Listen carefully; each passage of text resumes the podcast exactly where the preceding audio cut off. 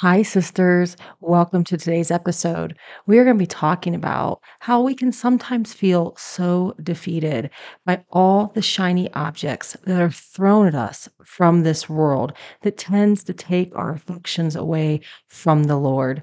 His grace and His mercy is so amazing. But we're going to look at the book of Hosea today, chapters one and two, and just reflect on our own walks there is homework with this assignment to help us go deeper, so you can find that in the show notes. Enjoy. Hi, family. Welcome to God's Word Transforming Lives. Are you wanting to learn the Bible verse by verse, one letter at a time, with real life application? Then this podcast is for you. My name is Amy, and I have been teaching the Word of God to women for over 15 years now. I came out of some trauma from my childhood, and it left me feeling so empty. And after searching high and low with everything the world had to offer, I always came up short until I learned the Word of God for myself. And it was in that that I became transformed. So if you would like to be transformed by God's Word, then stick around and let's do this together. Did you know that I have a study guide that I have written, sisters just like you, who really want to know the deeper things of God, who want to understand God's attributes like love, God is truth, God is righteous, He's just. What does it mean that He's omnipresent and omniscient? And what does that mean for you personally? when people talk about Jesus and being justified and sanctified and to be redeemed, and how can you apply it to your daily life? And so many other questions like, can we really trust the Bible? And who are we as man? Is hell real? These are great questions that we need to know the answers to as we are walking in our Christ like faith. To love him is to know him. And Jesus said that we will be worshiping him in spirit and truth. And it is the truth that sets us free. So if you want to go deeper in your walk with God and have more understanding of the things that he has truly done for you and know more of the word for yourself, I highly recommend this study guide. I will have a link for you in the show notes on where you can get it. It is on Amazon and it's called Equipping the Saints. I hope this episode blesses you. Sirs, welcome back. Today, I'm actually going to be doing some self examination with you through something that the Lord has been, you know, talking to me about through his word. So, when I did that leave Babylon fast that we had talked about, where we shut off all our phones and we, you know, did all of that and we refrained refrained from food. That was such a beautiful fast, by the way. I hope that you guys participate in something like that. It's so beautiful and I think very necessary, especially today's distractions that are always being thrown at us and always captivating our hearts. And so I thought it was funny that the Lord led me to read Hosea during that time.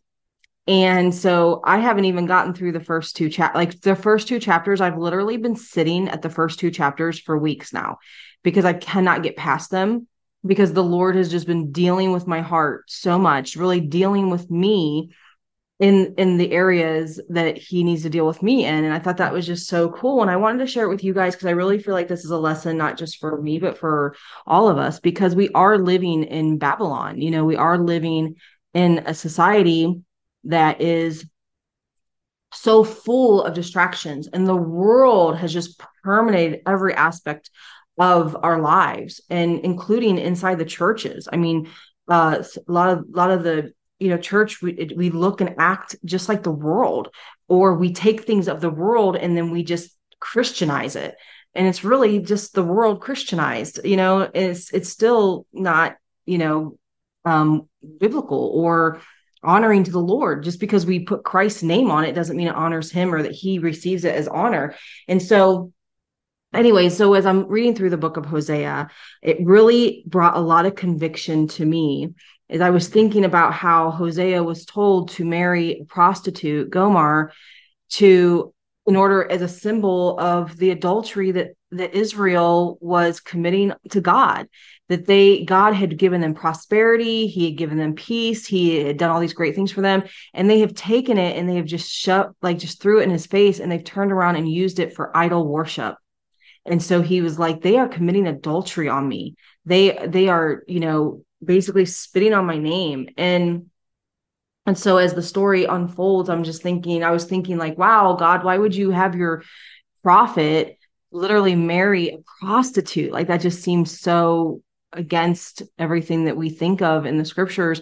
And it really hit my heart as it reminded me of the fact that that's what Christ did.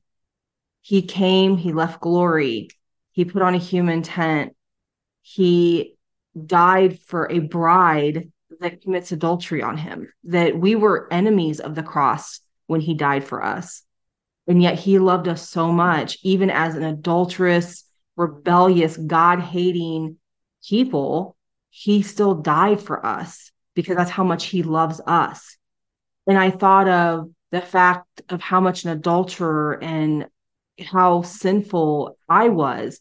And yet he chose me out of darkness and cleaned me up and now calls me his bride, calls me his daughter. And then here I am, I am his chosen bride. Remember, Israel was his chosen nation that he had loved and poured out his goodness upon them and given them peace. And it was just, he was, they were the apple of his eye. And that's what we are. We are the apple of Christ's eye. We are his set apart bride for him to reflect him to represent him and he has grafted us into this beautiful vine adopted us and calls us son and daughter and has become a father to us. And yet i still commit adultery on him in many ways. And that's what the that's what these first two chapters have really just been revealing to me is how easily distracted i become from all these lovers. It talks about how gomer you know and israel it's like talks about you know Gomer, but it's also talking about Israel as well and how it says here in 2 5 for she said, I will go after my lovers. I'll go after these lovers, for they give me my bread, my water, my wool, my linen, my oil, my drink. And that's what we think. It's like these empty pleasures that sin gives us. It's these empty pleasures that we go after. We think if we go after these things that they're somehow going to fulfill us. But the truth is, they can never fulfill us. Only Christ can fulfill us. And so I was just thinking about how the enemy of my soul is always throwing these these different distractions out right? So whether it's your phone whether it's television whether it's food whether it's social entertainment whether it's you know sexual things maybe some people are you know they just they, they have these lustful thoughts. You know you have pornographic images that are just thrown out at us all the time whether it's billboards or your television screen, social media, whatever. You know, there's just all these things that come in and we like, oh, I want to read the word. I want to spend time with God. And then I say a squirrel comes, right? It's like that spiritual ADD, like, oh, I, I have plans. I'm going to spend time with the word. I'm going to pray. I'm going to do these things. And then you know, social media goes off and you're in a conversation, you're scrolling through Facebook or TikTok or Instagram or whatever it is. And, and before you know it, an hour's gone by, or maybe you're playing a game on your phone or you're, really binge watching your this television program or I don't know whatever it is that what are the lovers that attract you? I mean only you and God can really sort that out but it really is like committing adultery. We're putting so much time, talent, and treasure into these things that are not honoring God and they're taking away from our spiritual walk and from our gifts and our callings and the time that we have to spend with our Savior to get to know Him and also to go out and help other people and that's just really what i was like being like so convicted by is like how much of my time talent and treasure do i waste on things that have no eternal purpose, that have no, there, there's not going to be any rewards laid at Christ's feet when I get there. It's just going to be like, what did you do with your time, talent, treasure that I gave you after I've saved you out of this dark world and given you this beautiful gift of salvation? What have you done with it? And he talks about how you know, she realizes that she longs for her first husband, that she realizes that these lovers are empty that they have nothing to offer her, that though it is a temporary pleasure and it feels good for the moment, it is not doing anything to satisfy her in the depth of her soul. And so she longs to go back to her first husband. She longs to go back. Israel longs to go back to God or they should should long go back there. And that's how I felt. Like it's like, wow, when I'm putting all this time, talent, and treasure in these other things, that I'm thinking that they're somehow fulfilling a need, or um, it's so I don't have to think about things, or maybe it's you know for stress or whatever, you know, different reasons why. There's nothing that satisfies my soul the way that the Lord does spending time in his word, spending time in prayer, serving other people. You know, when I'm even working on just, you know, this these studies and and the things that, you know, he's teaching me and I can teach others, it just blesses my soul in a way that these false idols, these distractions cannot, they cannot fulfill me.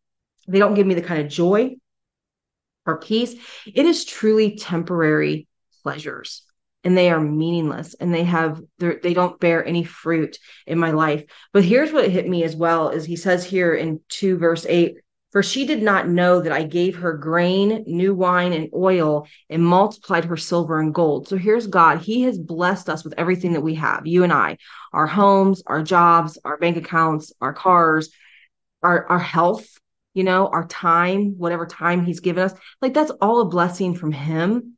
And how are we using it? And it says here, which they prepared for Baal. So all this good stuff God was giving him, giving them, he gave them peace. So they didn't have to like worry about war and their enemies. They had, so they had a lot of time on their hands. They, he gave them prosperity. He gave them the money and, and the things that they had. And what did they do? They used it to worship the false gods the gods of Baal. And I thought, man, Lord, how often do we do that? You know, where all the good things you've given us, we have used it to fulfill our own pleasures, to uh, make sure that we have everything we want, to buy all the toys, to spend on the entertainment, to whatever. We'll give a little bit maybe to the church or maybe over here, but really out of our wealth we give very little and we we t- take it all for our own pleasure. And what we're doing is we're worshiping idols. A lot of it's idolatry a lot of it's idol worship that our hearts are sold out to. And i thought wow lord how many times have i done that? Where i've taken precious time that you've given me and i've wasted it watching mindless mindless program on television or I've wasted it scrolling through social media or I've wasted it on entertainment or I've wasted it's not that we can never watch television, never have entertainment. I'm not talking about legalism.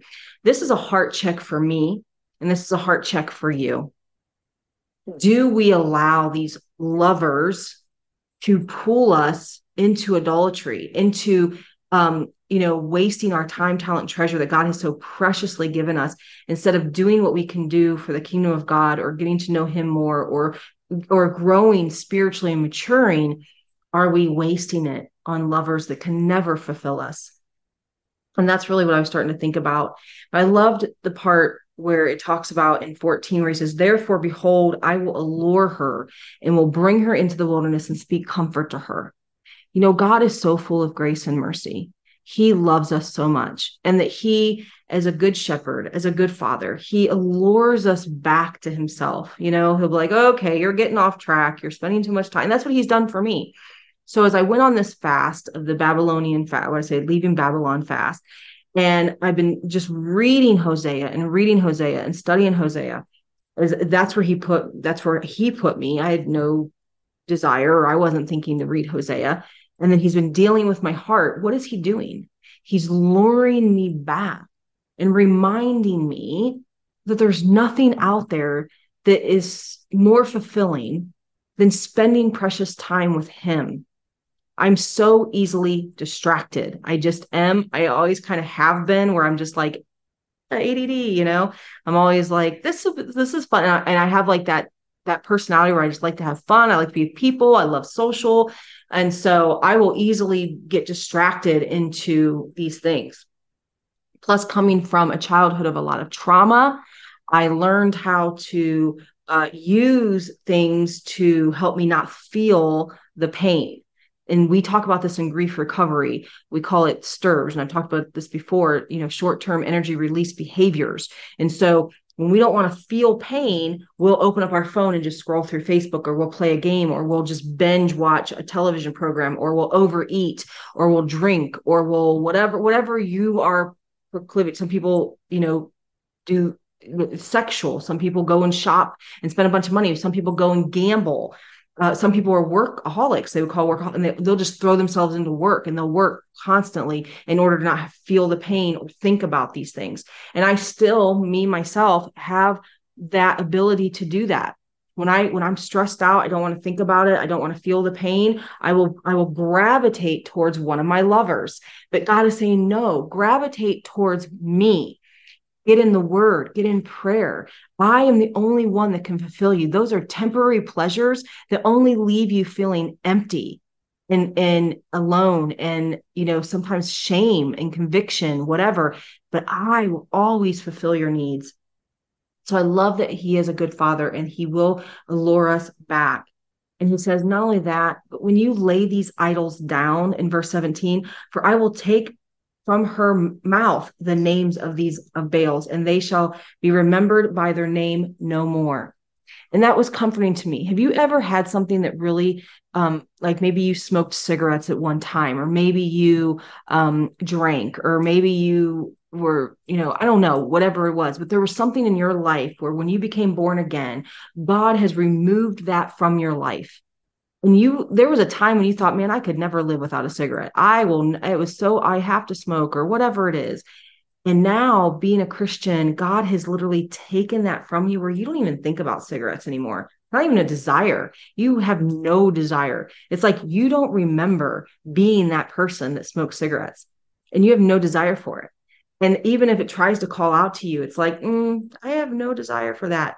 That's what he's talking about here that when we lay these idols down and we submit ourselves to his lordship and we take every thought captive and we really start to um you know live intentionally that eventually this stuff it's like taken from us. Like it's no longer even a lure to us anymore. We don't desire it and, and we really do conquer it in christ through the holy spirit and by his word and I thought that was beautiful. And it's a beautiful reminder that though maybe you're struggling with something right now, maybe there's a sin that you're struggling with, there's a something in your life where you have conviction. God has told you, stop doing that, stop messing with that, stop whatever, stop spending money on that, whatever it is, and you're and you're struggling.